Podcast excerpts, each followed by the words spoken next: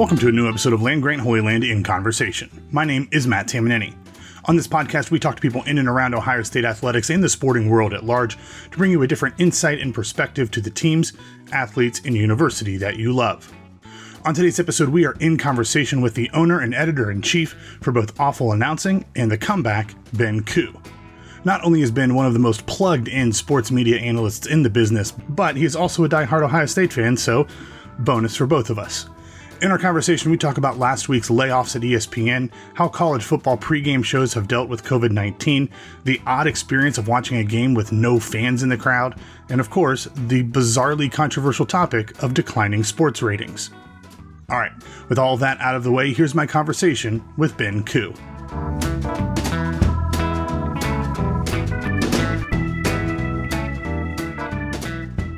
All right, Ben, there has been so much that's been going on in the sports media landscape lately, and it's kind of gotten pushed to the side a bit because of like bigger real world things happening. But I wanted to start with something we learned about, I think it was on Friday of last week, that ESPN went through another round of layoffs, and it, it I think it's 300 people this time. I don't think there was nearly as many big names as have been in the past, but from a college football perspective, Ivan Maisel was informed that while he was not let go, his contract would not be renewed when it expires in January. What can you tell us about what this round of layoffs looks like for the company in terms of what we as consumers will be seeing and what it means for the company on the back end because we know their parent company Disney has not been doing super well during the pandemic and obviously with multiple months of no sports things were a little rough for ESPN for a while as well. Yeah, this was kind of some unfortunate news. People had kind of heard about uh, what was going to occur maybe I think it was a month or two ago so it's about 300 people, mostly behind the scenes. So you have a lot of kind of producers, uh, writers, editors, a lot of those folks. You also have uh, 200 people that they're not going to hire. They had uh, job openings listed for about 200 people that they say that they're not going to fill. So if you look at you know what a fully staffed ESPN would have looked like a few months ago, it would have been those 300 people plus you know bringing in oh, wow. 200 extra people. So it's a pretty big hit to ESPN, and um, you know a lot of it is the pandemic. Uh, you know, less sports, uh, less advertising revenue. I think uh, we joked, you and me joked on here a while ago that right when the pandemic started, you could see that not only was it affecting ESPN in terms of just having games for you to watch, but when you did watch ESPN, all of the ads were cheap ads for like, mm-hmm. you know, buy this flashlight, buy uh, this this uh, razor, uh, call this number. It was all direct response ads, so that's a huge dent um, into the revenue. So they they had to kind of do some course correction here, uh, and some of that was kind of the strain on ESPN, but a lot of it is, is Disney. The the parks are you know some are open, some are closed.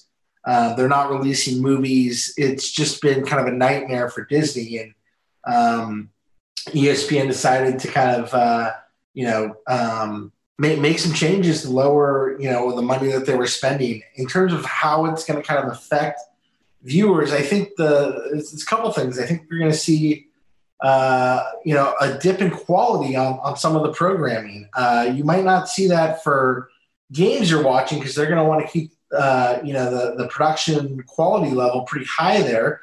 But you have seen a lot of sporting events move to remote uh, production, and in, in a lot of circumstances, remote announcing during the pandemic. Uh, so you used to have like a truck of a producer, director, and you know sideline reporters and announcers, and they've been moving away from that setup, especially with the the production. So you you kind of lose a little something there, and when your announcers are not there, um, which is becoming more and more common, especially for college basketball, it wouldn't surprise me if Ohio State has a handful or more games of uh, basketball where their announcers are not there. You know, you lose something in terms of what's going on with the stands, who the referees are talking to uh, during timeouts, and yeah. you know, what the coaches lobbying them. So I think you're going to see, uh, unfortunately, a little bit downtick there. You're also seeing that they're putting less content on less channels. You know, uh, not too long ago, there used to be kind of new content on ESPN, ESPN News, ESPNU, and ESPN2. now those other channels outside of espn are often playing old games replays of radio shows replays of things that have been on sports center and if you look at just the amount of kind of content they've put out on tv they really don't put out much content specific to those other channels anymore um, you know i'm i got my program guide up right now and i'm seeing first take which is a rerun uh, earlier from espn on espn news college field hockey's on ESPN. I have no idea when when that game took place.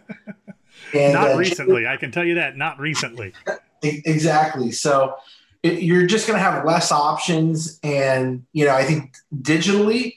There, there's been big cuts there. Um, I think they're they're kind of pulling back on the digital front, so you're going to have less content to, to kind of read. Something I noticed a few weeks ago is that uh, you know, when you used to click on a, uh, an Ohio State game, you would have like video highlights, you would have a stats tab. Uh, there, I think there were a couple other tabs, and then you'd have like a recap. And those recaps are no longer there for NFL football and college football. So really, I hadn't noticed that yet. Yeah, so the, the kind of like, oh, I missed uh, or what happened in this game. You're going to have to kind of navigate to a different website because not all of the games uh, have recaps anymore. They they've decided you know to cut costs and I think they were maybe using the AP's recaps. Um, so it's just you're getting less product, um, and that quality of that product is is going downhill a little bit. Um, I don't think it'll be super noticeable, but um, I think you know for those with a keen eye, they will see that drop off. And I would imagine for Ohio State games and Ohio State content that they will try to keep that level fairly high because as uh, I think we've talked about before, and I think everyone kind of understands, Ohio State is one of the few uh, programs that really drives eyeballs in terms of college sports. But if you're someone who likes watching, you know, MACtion on a Tuesday or, you know, Pac 12 after dark or whatever, like that, those games might be where you see even increased pullbacks from, I mean, just what I would assume, because yeah, they're interesting, but it's not drawing nearly the types of ratings that an Ohio State game would have. Yeah, I think I think you're exactly correct there. I think that the blue bloods will will not take this um, hit in terms of the quality of the broadcast as much as some of the other programs. But if you kind of look around, um, you know, the Big Twelve now has college basketball on ESPN Plus, um, and I think a little yeah. bit of football. And so I, you know, I know I don't think Ohio State fans, if we were playing, uh, let's say Penn State in basketball, would like it if they had to figure out how to get ESPN Plus on their phones or their smart TVs, and then pay six dollars to watch those games. And meanwhile, yeah.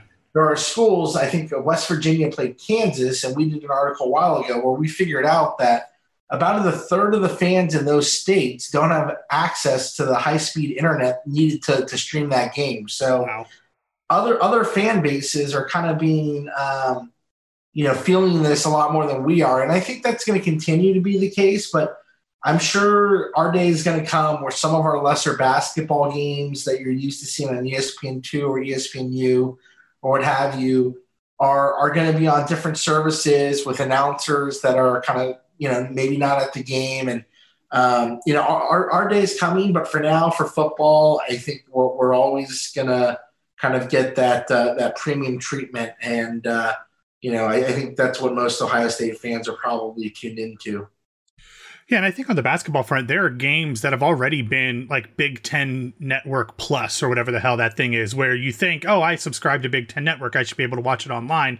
But no, this is a separate tier on top of that, much like ESPN Plus is not something you just automatically get because you subscribe to ESPN via your cable system. So there's definitely been some of that with the Big Ten network in terms of basketball, but it, it's a much different story when it's a football game and uh, you've got to try to figure it out for that, or if you've got to do one of the Oklahoma things and pay sixty bucks to watch a football game. But that's a that's another story, and it sounds like you feel the same way I do. But that's neither here nor there. But sticking with the college football idea, we had the Pac-12 return to action this past weekend, and one of the things that it, it was significantly different uh, this year and this season, and I'm not 100% sure. I can't put it in the timeline if this was something that happened specifically because of the pandemic or if this was something that was decided beforehand. But we had a Pac 12 game at noon Eastern time, which is, if you're not good with the time zones, 9 a.m.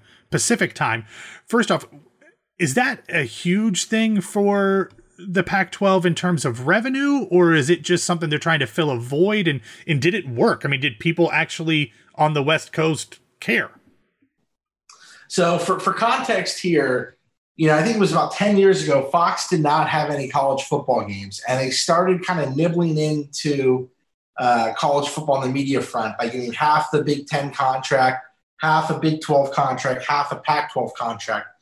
But what they kind of found is that they did not have um, kind of fresh air. They didn't have a, a slot that they were able to dominate the ratings. CBS dominated 3:30 with their game of the week. Yeah. Uh, ESPN with Herbstreit and Fowler were, were really kind of you know blowing it up at you know usually 7:30 to 8 Eastern. So a few years ago, Fox, uh, this is the second season, said, you know what, this noon, if no one's going to attack noon, put their best stuff on at noon, we're going to do it because the other networks aren't. Um, you know, they feel like this time slot, um, you know, they don't want to put their best games. And so we're just going to do it. We're, we're going to go ahead and do it. The problem is, is that with only half the Big Ten rights and a lot of teams being in the central time zone in the Big Ten, yeah. and then the Big 12, a lot of the, almost all the teams being in, in the central or uh, mountain time zone, uh, you're, you're, make, you're trying to get a lot of schools to play at 11 and 10 a.m. And then with the Pac 12, it's 9 a.m., which is not great. So the Pac 12, because they're always, from a ratings perspective, behind all of the other Power uh, Five conferences, their, their ratings challenged, so to speak. Their, their ratings challenged, and it's just they're always kind of given the leftover games, which is Pac 12 after dark, um, you know, games that start at like 10 p.m. Eastern when Ohio State fans are like passing out from the day. Um, and they just cannot get a good foothold in terms of being out on front of other, uh, you know, a large college football audience at a good time slot, but also on a big channel like Fox or CBS or ABC. More people get those broadcast channels than ESPN or FS1. Sure. So the play here was can we get these guys to play at 9 a.m. and we'll give them that noon Eastern, but 9 a.m. local time. Uh, so there was upside here, uh, and Larry Scott kind of, you know, got people in line to do this. And it, it was on paper, this looked great because you were going to have the big noon kickoff show with with Urban Meyer and Matt Leinart and Reggie Bush back at USC Stadium. Mm-hmm. You know, there's mm-hmm. there's interest on is Urban Meyer could he go to USC? Leinart and Bush are back at USC. Uh, and that first part didn't work because there was some type of COVID outbreak. and so that that whole scene didn't play out. Then I think three of the Pac 12 games this weekend were canceled, uh, unfortunately, or it might have been two. So that kind of took a little bit of the uh, luster out of this opening weekend. And then the 9 a.m. Pacific time game happens, but right before the election's called. So you have a ton of people tracking election coverage that morning. Uh, and even worse is that night they had the ABC slot. They had Herbstreit and Fowler uh, calling Stanford, uh, Stanford, Oregon. So you had you know USC on Fox, and then you had Oregon, Stanford. You, you the best three programs like the last decade, let's say, on broadcast TV with the best announcers: Gus Johnson, Joel Klatt, Herbstreit and Fowler. It's set up perfectly. And then Joe Biden speaks in the middle of the, the USC or uh, the uh, Oregon Stanford game. So and it's and it's up against Clemson Notre Dame at the same time too. Exactly. So uh, this on paper was was a pretty good plan, uh, and people kind of beat up on the Pac-12. But if you look at how it played out with the election, with COVID, with games getting canceled, uh, this was supposed to kind of be a big, we're still here. You should consider us for the playoff. Um, you know, we play good football out here. We're, we're excited to play on national TV, whether it's, you know, in the morning or at night. And it, it really went sideways in kind of a hilarious way. If you're someone who follows Pac 12 uh, sports media, where they're always kind of angling to to have some type of breakthrough, to have something that really helps them out, and it's just it, nothing's ever materialized. And it, you know, it almost feels like they're cursed in, in certain ways. And it was just kind of a, a disaster yeah. of a scenario for them. Yeah, this was a very Pac 12 kind of way for their return to roll out in terms of being on TV. And not only that, I mean, Stanford's quarterback was out for COVID protocols as well, so they couldn't even get the best action in their prime time game because one of the one of the one of the team's quarterbacks wasn't able to play. So just a mess uh, yeah, all my, around. Uh, my girlfriend, uh, she she used to work at Stanford. She's a huge Stanford fan, and she heard about that before it was announced through like a, a friend who's plugged into the football team. So she's like getting real excited, and you know we realize that her game is going to shift off of ABC, and we're probably going to watch, uh, you know, Joe Biden speak, and and you know, and then you know they're th- they're playing their backup quarterback. They the star receivers out. It it just was you know a, a rough go. Yeah, painful for all of the uh, Stanford and Pac-12 fans at large. But one of the things you mentioned was the fact that the big noon uh, kickoff show didn't work out according to plan because I guess at least everybody on the set was subject to some sort of COVID protocol. I'm I don't think we've heard anything about anybody testing positive, but presumably maybe they were they were all in contact with somebody who did test positive. I don't think we've gotten any more details than that, have we? No, they've been very tight-lipped and Fox Sports PR is often very tight-lipped and sure. non non helpful in, in some ways. So uh, yeah, they it was announced I think Wednesday or Thursday that they were gonna be quarantining, um, and uh, it, we're, we're, not exactly sure. But since all of them were quarantining, it, it seems like likely one of the the core people to that show probably you know uh, got COVID or someone very close, like a lead, someone who floated in between all of them likely yeah. had it, or one of them it's hard to think it was someone just generally in the studio who worked at a camera 25 feet away. It, seems likely it was someone very core to that operation. So they're not the only pregame show that's had to deal with COVID. Desmond Howard over on College Game Day. Also, I think he actually tested positive and he had to be uh, a part of the show remotely when you look at the way that these two shows um, did it, and I did not watch a ton of Big Noon kickoff on Saturday because, like you said, the election stuff was coming in at that time, so my attention was was split. But I, from what I understand, the original plan was to just let some of the NFL guys do it, but then they got the actual Big Noon kickoff team to do things remotely. How, what is your opinion on how they handle the situation versus how college game day to a lesser degree obviously handled their situation with desmond and and, and not only just with covid impacting their sets but how they've impacted the production of those two shows uh, in general yeah, so I, I, had a screenshot like a month ago that got viral. That, I, I, I, know what it is. Yeah, I know exactly what yeah. you're talking about.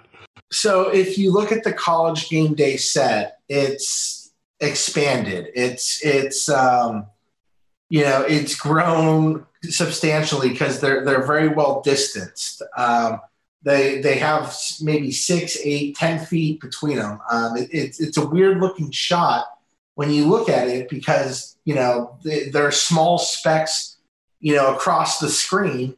Uh, and the Fox set because they they've added some people.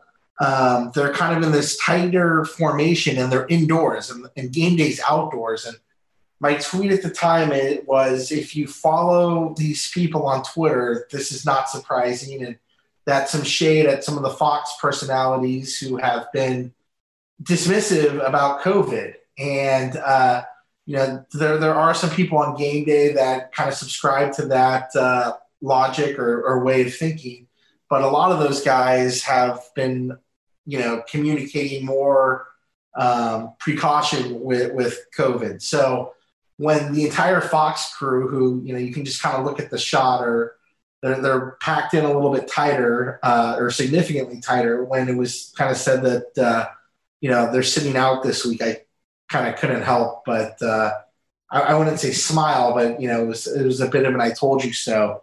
Um, you know, with, with, Desmond Howard being remote, uh, I think that I think College Game Day has worked in remote um, personality as well. They've kept um, Corso involved in doing headgear picks, although that's a whole kind of story on on how much you know if it's getting a bit odd with with, with Corso um, yeah. as he kind of gets up there in age. But they have kept him involved.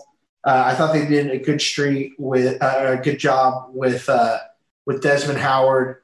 Um, you know, the big noon they cut it down an hour, which makes sense because like you know you want Terry Bradshaw and Howie Long. Uh, I think they brought uh, Acho in to talk. So, but you know, there's no chemistry there. There's no history there. They brought in I think some of the guys remotely, uh, but I, I think for them, they were just trying to get through this week with with a decent product, um, and then hopefully kind of return to uh, what they're doing because they they've been doing well. Um, I wrote an article last year, um, like out of a lot of attention that they're they're really kind of gunning for game day on a few fronts and strategically they, they really like going to uh, places where uh, they they sense that audience the the fans of those teams that they're at the venues that they're going to have some anti ES uh, anti ESPN agenda or yeah. ESPN as the anti Ohio State, Michigan, whatever agenda, and they've been kind of leaning into well, if you you know, it's it's like a Fox News strategy. If if you're not happy with how this network uh, treats you, you think there's some conspiracy against you. Check us out. We're much more friendly to your point of view. Was essentially the basis of my article and Big Noon. Uh, the, the pregame show really leaned into that. I think Ohio State did not play on ESPN or ABC the last six or seven games, I want to say. And of the last like four or five before the playoff, Big Noon was at like three or four of those games. So yeah. Um, that's what they wanted to do with USC. And, uh, you know, when you have Matt Leinart and Reggie Bush, that helps kind of warm up people to your pregame show and your network. And, you know, when uh, they have oh, uh, Charles Woodson and Urban Meyer. That that's kind of uh, they're trying to convert Pepsi drinkers into Coke or Coke drinkers into Pepsi drinkers. Is how they kind of framed it. So yeah, well, and, um, and the show's good. Like I, I I enjoy the Big Noon Kickoff a little bit more because they do they do a blend of like the feel good personal interest stories that game day is known for, but they also throw in a lot of the stuff that Urban does with breaking things down and explaining things. And for someone like me who is not necessarily a football X's and O's savant, like I I learned something from their show. So I mean it's it is a good show um, that is trying to do something that is substantively different than what game day is doing. I kind of just assumed it would be game day light when they announced it, but they are trying to do things not only in where they go, but in terms of the content that they put out that is different to a certain degree than what game day does. No, I, I have watched it too. I, I kind of flip over during commercials and I, I liked what I've seen. It's different. And I think they should Fox should be given credit for, you know, getting good people on that show and having a good plan. And now they're kind of mobilizing the strategy of barnstorming. They're essentially like campaigning their, their pregame show. And you're right, it, it, it has been good. The chemistry has been good. I, I don't think that many people will remember this, but when Fox initially got their first batch of college football rights, which I think was the Pac 12. It could have been the Big 12. They hired Erin Andrews, you know, and they and Erin Andrews was doing, you know, the main uh, Musburger and Herbstreit. She was the sideline reporter a big name. That was a huge get. And they gave her a pregame show and they kind of said, you know, this is it wasn't in the mornings during game day, it was in the afternoon uh, or, or early evening, depending where you were. And they really were like huge on this on this pregame show. And it ended up being a total disaster that lasted one season. The first thing that happened is it would air after uh, MLB baseball, uh, and often these game these baseball games were going long or in extra innings. So yeah. the first two weeks, I think that Erin Andrews had this pregame show, and I think it was with Joey Harrington and our own Eddie George they were like, you guys got to check out this show. And then it went so long, there was actually no pregame show whatsoever. Uh, so the first two weeks you went to tune in, it didn't happen. And then when it finally did happen, it was really rough. It got totally panned. And they canceled it after a season. So that was a total disaster. They have a viable game day competitor. Uh, and and some people are going to prefer it more than game day. Some people don't. But the fact that there's a, a legitimate choice in you know for something so new is a big win for Fox, and I know that they're very excited about it. I I was a big fan of Fox Sports Live when FS1 launched because it was different than Sports Center.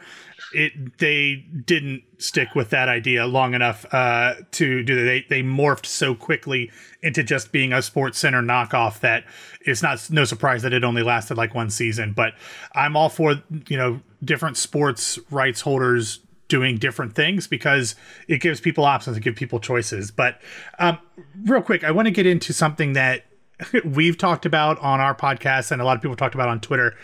When I watched, especially the NHL and NBA games, um, when sports first started back up, there was a lot of discussion about how they were going to use this fake canned um, crowd noise. And I'll be honest with you, like I barely noticed. Like it felt so natural. It felt so real. It felt um, like we were watching a regular game. Fast forward to when Ohio State goes to play Penn State in Happy Valley, and we hear this just horribly uh, executed crowd noise. It felt like it was always at one level, no matter what the play was. It was always delayed. And I'm not going to ask you to put the Penn State, you know, audio guy on blast or anything, but but how do you I'll do it? I'm, okay, I'm happy well, to okay, okay. Feel feel free to do that. But I just wondered in general, like how the presentation of sports in the COVID environment, whether that's without an audience or remotely or in a bubble, how do you feel like that's been handled? Like, uh, do you think that the quality's been good? Have do you think the audiences have been there? Um, all that kind of stuff. I think it's generally been good. You do have these misses where you know you have like Fox for baseball. We're putting like these like people in the stands, like holograms of people that just look like super wonky, and you have bad versions so of, of, of, sound uh, at Penn State. I kept thinking, you know, it took me a while to retrain my brain during that Penn State game. I kept thinking like flags were getting thrown late because like uh, same thing. Yeah, yeah. Like something would happen, like Penn State would run for like four yards, and it would be something that a, a human crowd would not really cheer for. And then there'd be like, yeah, and you'd be like, oh no, no, we hit someone late, or you know, something happened. Yeah. And you're waiting to see like the flag, the, the yellow graphical flag thing on the screen, and then nothing happened. So um, I, I think generally there's been probably more good than bad with futzing with the you know by by piping in noise or you know even the uh, the cardboard cutouts and, and so on. I, I think yeah. there's been more good than bad.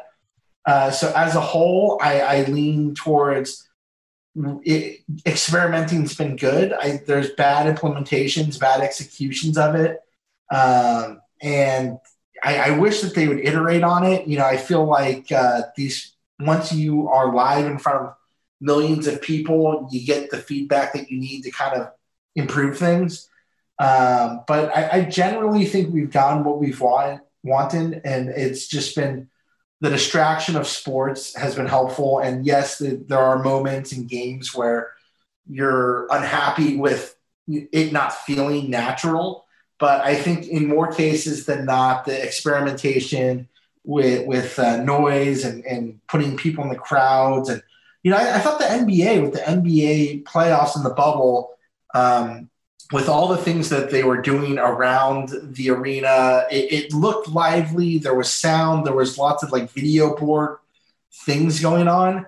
Um, it didn't feel like a you know a NBA finals with the crowd going nuts and chanting and, and all that. But um, it's real weird when there's nothing, there's no sound at all. You know, um, and uh, I, I, I think that generally speaking, what they've done to kind of make it feel more natural has achieved that. Yeah, like I watched a lot of the NBA and NHL stuff, um, especially because when the Blue Jackets were in, uh, I actually stopped watching when the Blue Jackets were eliminated, but watched a lot of the Blue Jacket stuff, watched uh, most of the NBA playoffs, and it felt normal. The video stuff was great. I, I thought it's been handled really well. But that brings me to the last topic that I want to get in. And this one might be a little controversial, which I know doesn't bother you. You don't have an issue being controversial. But one of the big discussion points in the culture at large about sports, especially post return to play with COVID, but also post all of the social up, uh, upheaval around the George Floyd murder and all of the Black Lives Matter protests, has been sports ratings, um, and how people have said that that is some indication that athletes being outspoken about their social views turns viewers away. Um, I think you and I have actually talked in the past about how all ratings on all TV things, sports or otherwise, are declining rapidly. And this is no exception, especially when you are throwing all of the sports together at once in a time of year when they are not normally happening. Um, but I just kind of wanted to get your opinion on what we should take away from ratings declines. Is it that do you think that people turning games off because of social stances has had an impact, or is it just because this is like the perfect shit storm of things to make it really hard to watch sports in general? So I'll, I'll, say that, of course, there are people who are tuning out, uh, you know, various sports because of, of, stances. That you know, if it's taking a knee, if it's wearing messages on your jerseys, on the back of your helmets, there are people, and I know some of these people. They're they're on Twitter. They're they're a friend of mine, or you know, they're the neighbor of a friend, or your neighbor. So they exist for sure. Like you know, but when we look at the drop or increase in ratings or whatever, it's like the tiny. It's such a tiny percentage, and this kind of narrative that's out there of go woke, go broke, which has been championed by a lot of people um, it, it's confirmation bias. It's you want these da- these data points to uh, validate how how you feel. And the thing is that the ratings are down for for everything. I have a little graphic in front of me, and I remember they said the Preakness Stakes was down 56%. The Kentucky Derby was down 43%. Is that because the horses are, are pro Black Lives Matter? You know, like yeah, yeah you like you know there uh, so many of these sports didn't take a stance and their ratings are down. Normal television ratings for like prime time uh, or, or just about everything are down 20%. People are watching the news for election coverage. Um, people are using streaming services. The Stanley, you know, the NHL really didn't take much of a stance whatsoever. And I know you watch more NHL uh, than I do, and, and they took the biggest hit. The Stanley Cup Finals, I think, were down 61%.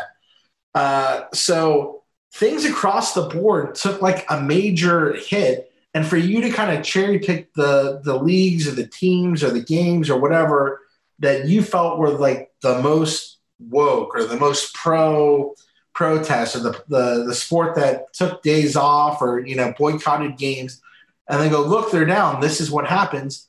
You're you're not seeing you're you're putting blinders on and not looking at all at the the huge amount of evidence of where ratings are down for everything um, essentially everything. And there, it's not even just sports. Um, it, it's broadcast tv and everything except for you know uh, the news networks and, and general local news is getting just totally crushed.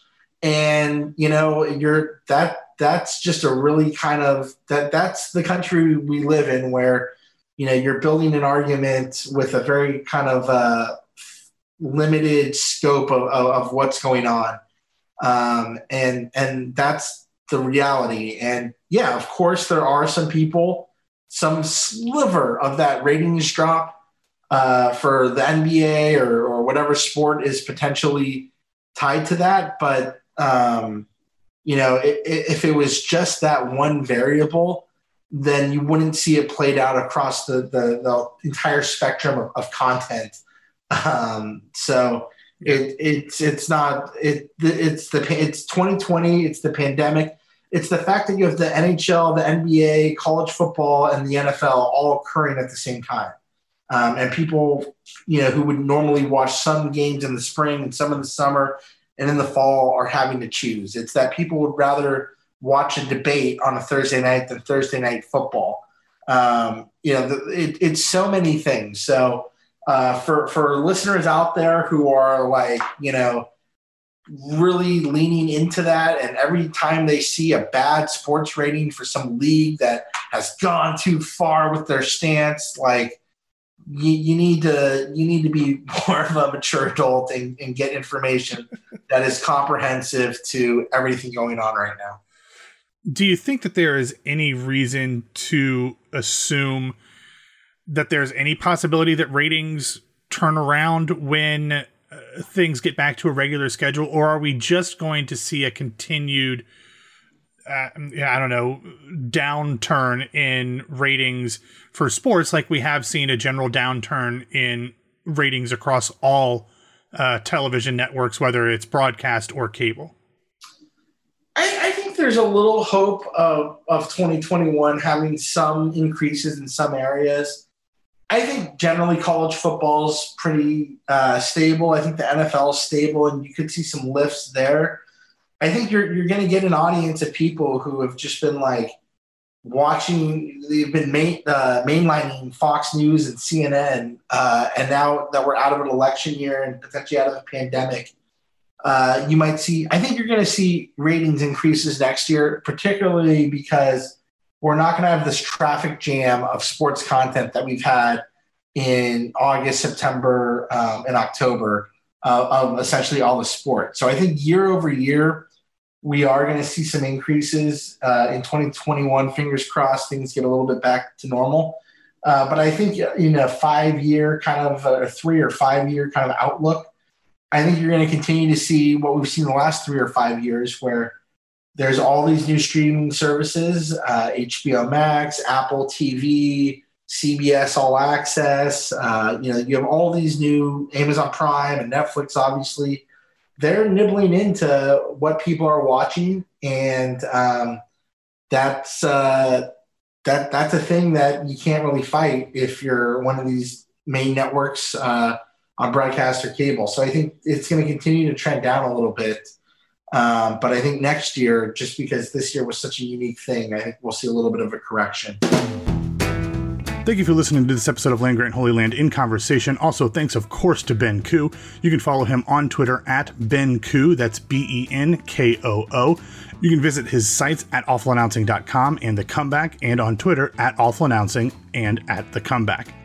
If you're finding this episode on landgrantholyland.com, please subscribe wherever you get your podcasts. We are releasing a different podcast episode every day of the Ohio State football season with vastly different focuses and perspectives every single day. I guarantee you there will be no feed in the Ohio State podcasting universe quite like ours, for better or for worse. Also, don't forget to follow Land Grant Holy Land on Twitter at LandGrant33, and you can find me at BWWMatt. Thanks for listening. We'll talk to you soon, and as always, go Bucks.